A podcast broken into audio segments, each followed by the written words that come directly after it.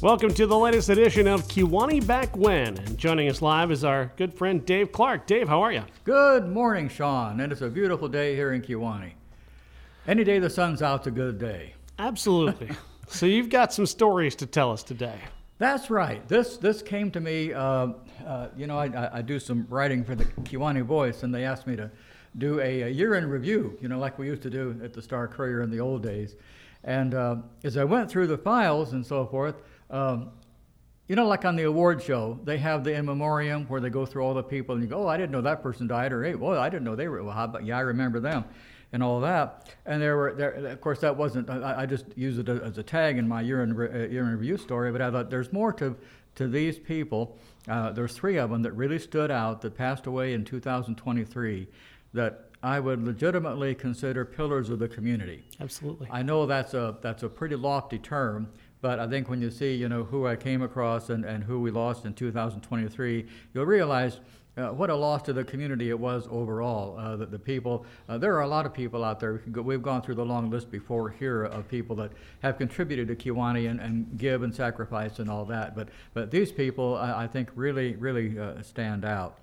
Uh, the first one, uh, and you're very well acquainted with this guy, was was Bud Johnson the owner manager of the the Wanee uh, cinemas over here uh, uh, across the street. One of the most generous human beings I've ever met. Exactly, and, and uh, uh, my my main source of information was was uh, pulling out the obituaries for, for all three of these people, and Bud's story is very interesting. he he passed away April 29th of this year, which is not interesting in and of itself, I guess, but the loss of a life. He was 82 years old.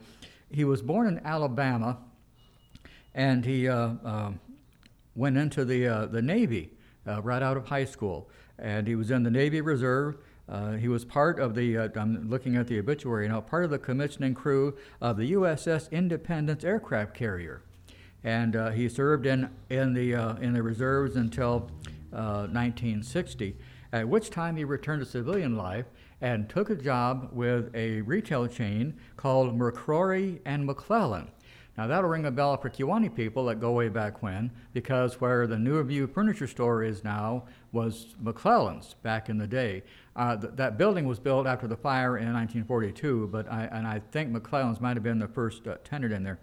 But Bud's job, uh, he had a national job, or through the South and Midwest anyway, of uh, troubleshooting and uh, management training and stuff like that. He went from store to store and cleaned up messes. Well, apparently he was in Kewanee cleaning up a mess at the McClellan store on Second Street. that's that's another whole story. Probably who cares? But uh, in 1964, he became the manager of the McClellans, uh, going to straighten things out there. Well, he straightened things out for sure. He met this nice young lady named Katie, and he and Katie fell in love, became married. Uh, he went on to work there uh, until 1967 and uh, uh, then he uh, left McClellan's and he took over uh, a gas station on Tenny Street. A lot of people will remember called the Wethersfield Shell, Johnson's Wethersfield Shell. It was across from Happy Joe's, about where the strip mall is now, where the Chinese restaurant is, and that sort of thing. Uh, south of Allen's Dairy, which is where the the uh, Saving Barn or whatever is at now. Anyway, but while he was there, he and Katie became interested in movies. And uh, they managed the Kewanee or the Wanee cinemas um, in 1976. And later they became managers of the downtown and drive in, the whole operation. We had a drive in south oh, of Kewanee, okay. where actually people remember that as. Uh, most recently, I forget what was in there. Right now, it, it, it's Grenier buildings or whatever. It's, people know where the drive-in was, south of south of Kewanee on, on 78. Uh, they also took over Midland Plaza. They, they worked for a couple of chains. One, the first one was Kerasotes that owned, you know, chains of theaters all over the United States and maybe still do. And then GKC was the, was the other one. Uh, in 1982, he uh, sold the Shell station, stayed as manager of the theaters, and uh, went to work as facility manager for Schwan's Ice Cream in 1982 uh, until the drive-in in Midland were closed in 1984. And then he continued to work at Schwan's. The Schwan's Depot was uh, across from the, uh, the laundromat on, um, on West 6th Street. Uh, there's still a, a building that is still there, but that was the, the Schwan's uh, depot where the trucks checked in and so forth. They also took over the Apollo cinemas in Princeton, which Bud and Katie both managed for a while. Oh, Uh, in 2000, Bud and Katie bought both the Apollo and Wanee theaters from GKC Theaters, took over local ownership.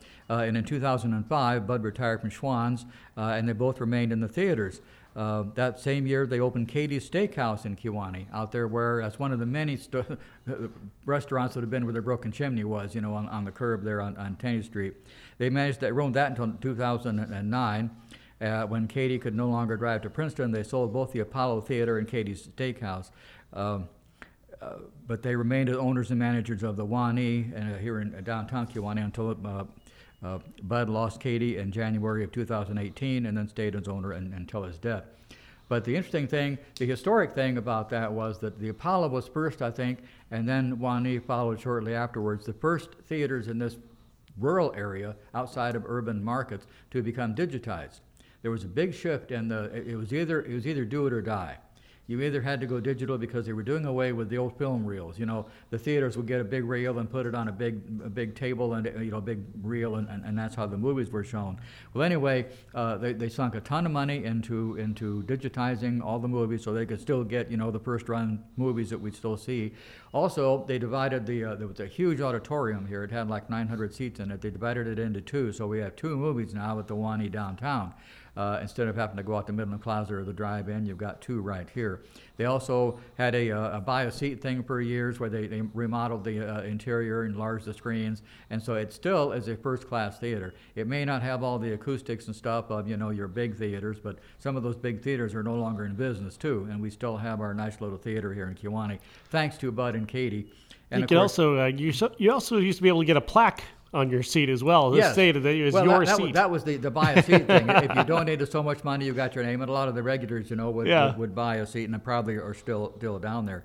And of course, after Bud died, his family has taken it over and it is still going. But the thing with Bud and Katie was that, I mean, they totally uh, went whole hog into the community. And that's, that's the hog capital terminology. Uh, for years, Bud and Katie, and of course, Katie was the driving force. She was the Energizer Bunny behind this outfit. Bud was there to help out Katie, and you know they both were a team. But it's kind of I think of, of, of Denny and Diane Packy in the same way. You know, Diane just takes off like a rocket, and Denny's trying to keep up and, and help out and, then do what he can and that sort of thing. Well, the same way here. Both very dedicated people, but you know who was you know who had the, the, the fire lit in their pants, and and that was Katie. And uh, they were they were. Uh, um, the host locally of the big MD telethon every Labor Day weekend on WQAD. They had Jerry, they were the local site for Jerry Lewis's MD telethon, nationally televised. And they had Jim King come over, you know, he was the anchor and newsman from Channel 8 and everything. They were good buddies. And every year they did a huge float, a full trailer float uh, for the Hog Days Parade. Often Jim would come and ride on the float and so forth. And every single year it ran the, won the sweepstake award. Big, big deal. And uh, they kind of went from that into uh, uh, the, uh, the the Bakersville thing. Uh, Bud and Katie uh, were, were- had one of the best uh, best skits out there for years, with doing all kinds of horror and gimmicks and you know lights and sound and stuff like that for for, for the Bakersville thing. Here again, it was both of them were things they enjoyed doing. They were fun things, and uh, and they but they served the community. And and of course, recently I think you've mentioned this in other shows too about the Coast for Katie that Bud still continues on there. She started that I think probably one of the last things before she died. Um and the popcorn during the pandemic. Uh, what was the deal with the popcorn? He donated. Yeah, he donated a dollar of every bucket he was donating to the Kewanee Food Pantry. So, and people were picking up buckets like crazy during the yeah. pandemic, uh, dropping in and get, you know, you had these special buckets made, the Yeah. extra large bucket with the plastic top on it, so you Yeah. could make it easier for you to get it home Uh-huh. uh, and and uh, have for dinner. Uh, but yeah, he would take a dollar of that and donate it to the Kewanee Food Pantry. Yeah. And the donations each week kept getting bigger and bigger and bigger. Yeah, pick up popcorn. Who thought? You know, I mean, but but who thought of doing it with Mm-hmm. Well, popcorn? I at mean, the when, when I got here, one of the first things people told me was the reputation of the popcorn at the at the Wanee Theater, and it always lived up to that reputation. Well, it was good popcorn, yeah. But no, we couldn't do anything else. You could get in your car, out of your house, isolated, you know, maybe put a mask on, drive to the Wanee, keep your mask on, go in, buy your popcorn, and, and get out. And I, I think matter of fact, I went there a couple of times, and you, you can only have a certain number of people in there at a time. I had to stand outside in line a few times because during it was just like it was like four to seven or something that he did it, but it, it was like waiting for her to get into the theater. You know, would, all, all you're waiting for is the popcorn, but it was here again. It was worth waiting for. It was great popcorn, and and uh, let's face it, that's why a lot of people go to the movies anyways to, to eat the eat, eat the, the popcorn. Uh, but anyway, Bud uh, Bud was was uh, uh, a real loss. You know, when we lost him, and now Katie uh, Katie passed away three four years ago, and and both of them, you know, were, were really you know people that, that gave their lives to Kewanee. And, and when we lost Bud, I know a lot of people loved him. Uh, he was Citizen of the Year and all that kind of stuff. He got all the awards and everything, and, and so did Katie. But anyway, I remember was- uh, during the pandemic, uh, he was he was the first one to uh, use the hashtag Kewanee Strong. He put it right up there on the marquee. Oh, yeah, yeah, I remember that. Yep, that's where that started. Yep. Oh, there's another. As long as we're deviating, I'm checking my watch here. what the heck? We'll tell more stories. This is Kewanee back when, right? But um, uh, getting getting to Blackhawk East out here and how people come from all over the, the, the United States and, and literally the world, you know, to take ag and equine science out there. And there was a group of uh, uh, students from Wethersfield High School and their teachers took a summer in Europe uh, several years ago, about 10, 20 years ago. It's 10 years ago, or I can't remember. Anyway, they were in France in a little town called Reims, and there's a famous cathedral there for those of you that have toured Europe. And uh, it was 10 o'clock at night, and they were in their hotel. They'd been through everything and so forth. They looked out the window, and here's the Golden Arches down the street, McDonald's. So they thought, oh my gosh, we're homesick. We're going to go. I don't. They're still uh, still open. Let's go down to McDonald's. They got down there. There's another group of students from some school in Indiana doing the same thing. You know, oh, we found McDonald's. We're all having Big Macs and all this other kind of stuff. And they got to talking. The teacher from Indiana's group had his sister from Maryland who had come back to help chaperone. She just got out of high school herself. And they got to talking, and uh, where are you going to go to school? Oh, it's someplace you've never heard of, probably. It's a little school in Illinois called Blackhawk East. she, she was taking her horse and she was going to Kewanee, and she was. But she said, "I had a question for you." She said, "I, I drove downtown and I saw that really nice marquee on. I guess it would be the theater down there on the way through town." And she said there was something that said BYOB Tuesday. she said, that doesn't mean what I think it does.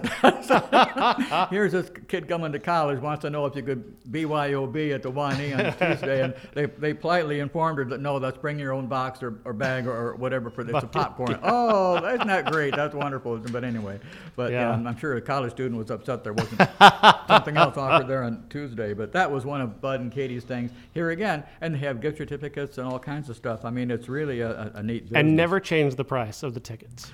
No, no. How in the world? I'm sure we're thankful. Shh, don't say anything. Maybe, maybe they haven't realized it yet. I don't know. But yeah, the same thing. Where else in the world can you get into a first-rate movie the, re, the the day it's released, the Friday after it comes out, and it's what five bucks? you know, bucks. three fifty. Used to be three fifty for a senior. I guess it still is. Mm-hmm. Uh, and and they, but of course they make the money on the concessions and Yeah. so forth. But uh, they, they do it, and, and I hope they keep on doing it as long as, as they can, or, or find somebody to, to, uh, to continue it, because it's part of Kewanee. We can't, can't do without that. My second person on my list of pillars here is Linda Bolls. Uh, Linda passed away. Uh, we remember her as a director of the Salvation Army store down here, as well as all the Salvation Army programs that go on in Kewanee. And she died in November of 2023 at the age of 78. And she was a Billyette. And she was the sister of uh, another famous Kewanee story back when, the Billyette triplets. Her brothers Ron, um, who was the other one? Oh, Don, Donnie, Ronnie, and Tommy were the three Billyette boys. They're all now grown up and they're all, you know, up there in their 70s too, I suppose. But anyway, uh, she was a hometown girl, went to school, got a degree in education, uh, came back and worked in the Sherwin Williams store and a few other jobs, and uh, became active in the Methodist Church and so forth. Um, unfortunately, she lost her, her first husband, uh, a man named Lewis. Her second husband, Bruce Gamble, uh, has a he's a relative of mine, so I have a personal connection uh, through marriage. Uh, Bruce was my mother's cousin, and the farm south of Kewanee, known as the Mound Farm, where Linda passed away, uh, where she died here in November, uh, was bought by our great grandfather in the early 1900s, and he wanted a farm for his son, Don Gamble. Well, Don took over the farm when you know uh, his, his dad passed away, and then he passed it on to Bruce. So Bruce had this big farm out there, you know, south of town, up by the Wani Farm. Uh, well, anyway, when he married Linda, they got involved in something called the Heifer Project International. And they moved out to California and they literally ran a, a, little farm out there where they raised calves, beef calves and dairy calves. The Heifer Project International is best described as the old uh, adage that if you, if, you, if you feed a guy fish every day, uh, eventually he'll starve. But if you, if you teach a guy to fish, you know, he'll be he'll have food forever. And that was the deal here. They would take these calves and raise them up to a certain level, and then they'd export them to South America, to Africa, to Eastern nations where they needed the food, the milk, the beef, that sort of thing. And they would there were herds that were grown from from these projects. And Linda one year got a Volunteer of the Year award. They were there in, in the 90s and so forth. Then they retired and moved back here to uh, to Illinois and lived on the farm south of town where where Bruce passed away. Uh, but the, the, and then she married uh, Mr. Bolls. Uh, he, he's also passed away. Linda kept chugging right along. She was into everything. She was into Abilities Plus, the food pantry. She helped with all of it. And uh, but the, her, her biggest thing, I think, or I shouldn't say this because there's probably many big things she did, but a lot of people remember her as starting the angel tree, where you take a thing off the tree and, and go around and, and uh, get gifts and so forth. Then she sort of morphed that in with uh, Ambra Troxell's uh, uh, Apache's Christmas. Mm-hmm. And uh, that's now become the big thing. And they do it at the Salvation Army. The Salvation Army kind of provides the facility and everything. And they still do the angel tree and they take donations. The school kids donate uh, toys to it and that sort of thing. And, and that's become the big Christmas thing in Kewanee now, where Linda was one of the you know, originators of, of all that. Uh, but anyway, uh, you know, here again, she was just a, a, wonderful person. She was a lay minister over here at the Methodist Church. Uh, she was a big Cubs and Bears fan. Uh, she did just a lot of a lot of stuff in the community, and a, and tireless person. You had a here again. Uh, you had a hard time keeping up with her. Um, one of these people that is constant and always just you know doing stuff for other people. She was dedicated to that. Her whole life was was, was doing that, and she loved it. You know, that's what she lived yeah. for.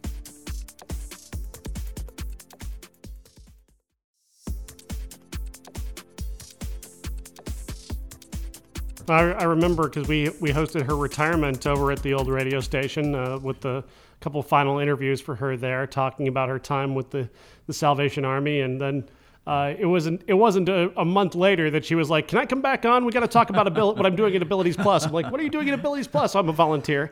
Uh, which yeah. of course she goes she goes to Abilities Plus. She becomes a volunteer there. She wins a statewide award yeah. for mm-hmm. being a volunteer yeah, at, at, Abilities Plus. Yeah because uh, she just did not. Uh, she never slowed down. No, uh, she was kind. She would slow down. She would uh, in her obituary it said she loved with her grandkids and in, in uh, Michigan or Minnesota and so forth. And uh, out on the farm, you know, Rod and Susan, her, her son and, and daughter-in-law still live out there. There's two houses out there. The one to the north is where Don Gamble, Bruce's dad, lived with with uh, his mother uh, Elizabeth, and then Bruce uh, had lived in the house to the south, which is kind of historic. It's that's where Rod and Susan still. Uh, before it was before it was Gamble's mound, it was started out as Stewart's mound. One of the early pioneers, you know, that supposedly is the highest point above sea level in Henry County, but that's been disputed. But it is quite a vista. You get up on that hill and you can see all the way around. But the house to the south was Stewart's original cabin or whatever. It wasn't a cabin, but they've expanded it. But I remember going in there when, when Bruce and his first wife lived there, and there's a big fireplace, and it's just a beautiful big old farmhouse, and that's where they live. And of course, Linda stayed in the in the house to the north, uh, and the rest of the farmland was was all sold off. I think after after Bruce passed away, but she and her, her son, you know, kept the houses and a few acres of ground around there, and that was where she, where she, uh, her head of operations, I guess, out there.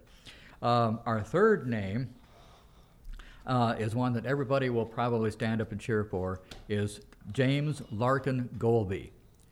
It doesn't say where Larkin came from. I'm sure that was a family name. They were all Scotch. They were proud of their Scotch heritage. I'm sure that maybe a great grandparent's name was Larkin or, or whatever. Jim Golby was superintendent of Kewanee schools.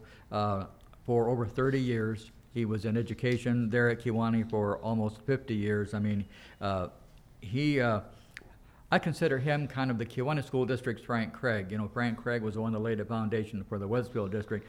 Jim built the Kewanee School District. It was a successful district. It was going great guns, but Jim took it into the 20th century and, and, and, and beyond. But he passed away eh, also in November of 2023. We lost a, a couple of them there um, uh, at, at, the age of 96. He was just four months away from his 97th birthday, mm. and uh, uh, he was living out at, uh, at uh, Courtyard uh, Estates, I believe, at the time. His wife, Alice Ann, had, had passed away a few years earlier, everyone, you know, uh, it's no secret now that, that Jim was diagnosed here again while he was superintendent with having lupus, and he fought that, you know, all of his life. But he apparently overcame most of it. He kept on going. He was a, uh, aggressive walker. He'd walk every place. You know, would see him walking around town. And, and Alice Ann was, was here again. She was the faithful supporter, the cheerleader. She was there for everything and all that. They were great people for, for saying thank you. You know, they, would, they, they were gracious to a fault almost. And a, a radio station story I can divulge now, in, uh, in, back in the, in the 80s when Larry Flannery and I were up in the hotel. And uh, back then, um, they, we'd get calls from the superintendents when they were going to close school for the day. And Kewanee Schools never, ever called you know, Kewanee schools will always stay open. And Mr. Golby said, said, Dave and Larry, don't worry, you can't, don't have to call me. Uh, you know, we will never close school unless the, the snow is over the flagpole at Central School down here, which is 130 feet. And in 1979, when we had the big blizzard, you know, that came and so forth, uh, he called up and the phone rang and Larry picks it up and, oh, hi, Mr. Golby. And he said, well, he said, the flagpole, I can't see the flagpole at Central School. Uh, Kewanee, that, that finally closed Kewanee. But, but they would always say, always say thank you. Uh, we have sort of a contest there at the radio station, which I don't think Jim was aware of unless, well, Jim was pretty smart. I think we were doing, it was a game. It's who could say the last thank you you know, uh, he, uh, before, before we hung up, you know, Larry, Dave, thank you for doing a great job there at the radio station. You know, you and Mr. Walker and all the crowd. And oh, thank you, Mr. Golby, for doing a great job with the school district. No, thank you, Dave. No, thank, no, thank you, Jim. And we get the last thank you in and hang up. but he usually had. But but uh, they were just wonderful, gracious people, both of them. They started out, you know, Jim was born over here on the farm by Neponset, one of six or seven kids, and uh, a farm boy and uh, went to the U of I. Uh, joined the uh, the army after uh, after he graduated in '58 or something. No, it was uh, '48, I believe. No, '45, right at the end of the war. And so he didn't serve too long, but he came back and joined the American Legion and everything. He graduated finally from the U of I with a master's in agriculture. Got a job teaching one year at Geneseo in 1950, but in 51 he came over here to Kewanee and taught agriculture at, at Kewanee High School and became the ag teacher. And uh, at that time, he met a, a, young lady who was the home, ec- home extension advisor. Back then, we had a farm advisor and a home extension advisor, uh, University of Illinois Cooperative Extension over in Cambridge. Her name was Alice Ann Simons from Princeville. And they fell in love. Jim was quite the catch, I'm told. He was, you know, the, the handsome young, rich farm boy bachelor from Neponset, you know, school teacher, and, and, a lot of girls were after him. But Alice Ann snagged him, and that, that the rest we say is, is history. They had four kids, and grandkids. And I noticed a lot of the kids and grandkids and so forth are all in the medical or military professions. You know, they all went on to do do uh, great things. So that was uh, Jim and, and, Alice Ann. But uh, there were a couple things that Jim was was involved in. Uh, well, first of all, the thing with the school. Uh, back when I was covering uh, news at the radio station and, and, and in the 70s and, and in the 80s at the Star Courier, um, I covered the Kewanee School Board for almost 25 years or so. I, I keep telling people that I, I, have covered co- covered the Kewanee School Board longer, twice as long as I ever went to Wethersfield School. So if you think I don't know anything about Kewanee, but but I could see this this develop. Jim had this this policy of, of obviously the mouthpiece thing is always students first, but he really, really meant it. He said, All you have to do, parents, is send your child to Kewanee schools, and we will take care of the rest whatever they need. They got they had a grant for free textbooks. Uh, they bought the football uniforms and the footballs and and this in the days before booster clubs and foundations and all this supportive stuff you know that's involved in, in you know uh, propping up our, our educational system. Uh, which is a wonderful thing. Don't get me wrong; it takes a burden off the taxpayers. But back in his time, uh, we de- he developed something we call Jim Golby's nest egg. And when every school district around here um, was having tax referendums fail right and left in the 70s, Kewanee schools kept chugging along. I don't believe they ever had a tax referendum to raise the tax rate. They might raise it once in a while to float a bond or do you know do this and that, but they never had to have a referendum to ask them to raise one of the the, the, the, the rates that had been topped out. And, and that was because of Jim's nest egg that he had saved up. And, and one of their, uh, their big assets, too, was they were the administrative district for the Henry Stark Special Education District, which was more or less a arm of the Kewanee School District back then. It wasn't as independent as it is now. And uh, they also were head of the Tri-County Vocational Co-op, uh, which had the Diversified Occupation Program, had kids going out half a day to work, you know, in a, in a work environment somewhere uh, around Kewanee. Had a huge banquet every, every spring out at the auditorium, or actually in the gym. It was too big for the auditorium. Had a big speaker come uh, uh, to speak and everything. And uh, that was all of Jim Golby. He was really involved in in involving people too in, in groups. Uh, advisory committees uh, for the staff or the community. Um, had a minority of voice committee. I'm looking at the obituary here. But the one that stands out was come and communicate. You know here again jim always sought input. And, and here again like a good manager you do in the end what you have to do you know, no matter what. But if you give people a chance to say something, to hear something, to bitch, to complain, to uh, voice their opinion, when it's all over, at least they, they may not agree with you, but they understand and go along with it. Well, every week we got a little a little brief up at the radio station that was delivered by Chuck Fleming, who was their PR guy back then, uh, about Mr. Golby will be at Belle Alexander School for coming to Communicate uh, from 4 to 5 p.m. on Wednesday, or at Irving, or at the high school. He would pick a different school district and go around, and, and we'd ask Mr. Golby about that. Anybody come to these things? He says, well, he said, I sit there for an hour all by myself a lot of times. but he said, there are times when people have an issue or have a complaint or a question or whatever, and they'll come and see me. And uh, he just dedicated, devoted his time away from his family to, to, to do that. Uh, he also, uh, there was two things he was involved in that, that I want to address too, was the, uh, the hog days. Uh, when, Jim, when Jim came here in 51 as the ag teacher, um, he uh, and, and, some of his alumni, Benny Custer and Alvin Hepner, and some of them out there that were in the in the chapter in '52, the FFA chapter at Kewanee High School, remember this. The one day they were sitting around scratching their heads, wondering what they could do for a community project. Well, there had been uh, there had been a, a barrel show, a hog capital of the world barrel show, uh, from 1947 up till about 1950 when it petered out. Uh, there was no barrel show for a couple of years, and the barrel show always was a highlight uh, of like a celebration. There was a dance uh, at Irving School, and there was sometimes there was food involved, maybe a, a pork barbecue or something. Not a big deal like we have now, but it was all about all about the pork industry and all that.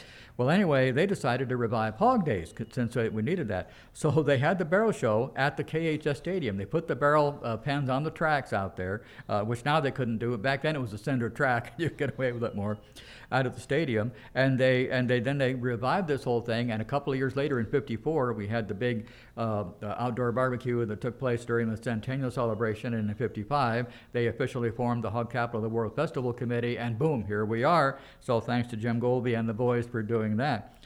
The other thing was Black Hawk East, and I, I, am not sure if anybody is aware. I, I, discovered something when I was several years ago. I did a uh, history uh, of Black Hawk College. I decided to go back and find out who did what, who gets credit for what, and all that kind of stuff.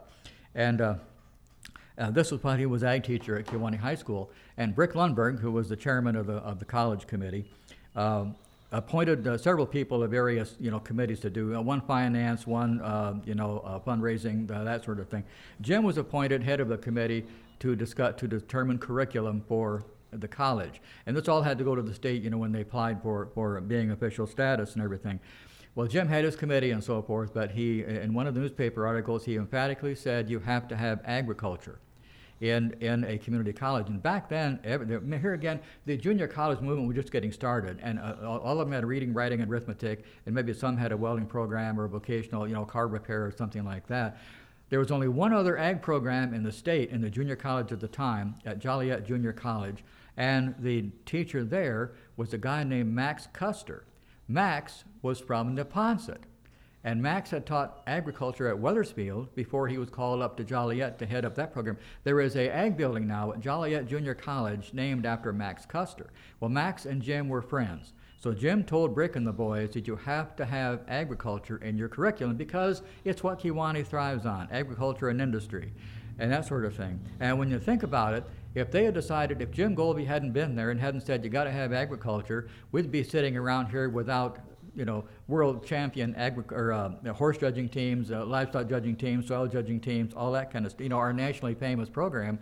Um, Bud of course, kicked it into gear. He was the right guy to you know build a program. But the guy who said you got to put this on the on the schedule uh, was, was Jim Golby. So that was something else that uh, that I thought of him. Uh, and finally, he was really a proud member of the Kiwanis Club. I got to throw that in. 70 over 70 years a member of Kiwanis. You know, I suppose that goes clear back to when he started out here teaching ag. He became superintendent in 1967, and and that was kind of. Uh, uh, pivotal with the Blackhawk thing too. Uh, he started as he was named superintendent in the summer of 1967, and they had just passed the referendum in March of 1967 to have you know uh, establish or to annex the Blackhawk College in Moline and, and set up an East Campus here in Kewanee. And, uh, and so that was kind of important that, you know, he uh, got into a position of superintendent where he could carry more weight and bring more districts in and, and, and support the college more.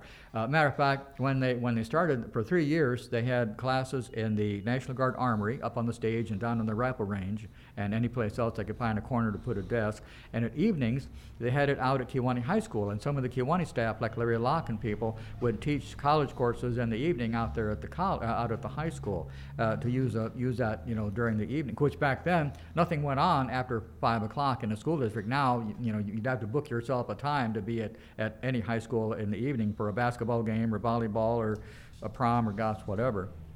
But anyway, those were the three people that, that Yeah. I, I thought we really missed. I, uh, Dr. Sullins uh, tells a very charming story about uh, about Mr. Golby about how uh, they they named him essentially the the superintendent emeritus and gave Right. him free reign to be at Kewanee High School, including having his own office. Right. And he would be there on weekends, and that's where he would walk, uh, just walk the halls, and he would. Take a look at things. If he saw something, he would pass along the information to, you know, here, some here's some graffiti on a locker, or here's you know something like that Whether they wanted it or not. and and uh, well, it was incredibly valuable, you know, uh, in- information that would uh, yeah. that was always there for them that I they could always use. janitors telling me they'd be out there in one of those dimly lit halls. They turn the lights down and they'd be running a mop down the hall, and here comes Jim Golby running, walking, walking, speed walking by them. You know, boom, here he goes. And one time, uh, the office staff there at the high school, he would bring down from his little little office there up up in the band room, and he would uh, bring down this stack of, of envelopes to be mailed to different people and so forth. And uh, they didn't know what it was until one time somebody asked, him, "What in the world are you doing up there in your office with all these things that you're mailing out? Maybe starting a petition, you know, I don't know." But anyway, he says, "Well, they're all thank yous." Here again, he was still sending thank yous or congratulations, um, you know, uh, or a sympathy card or whatever. When my dad died, my mom died, I got a sympathy card from Jim and Alice, you know, that sort of thing. And they didn't even know these people; they knew me, but they always sent, you know, condolences, and it was heartfelt. You knew they meant it, and uh, and that was Jim, Bud, and Katie. We miss them.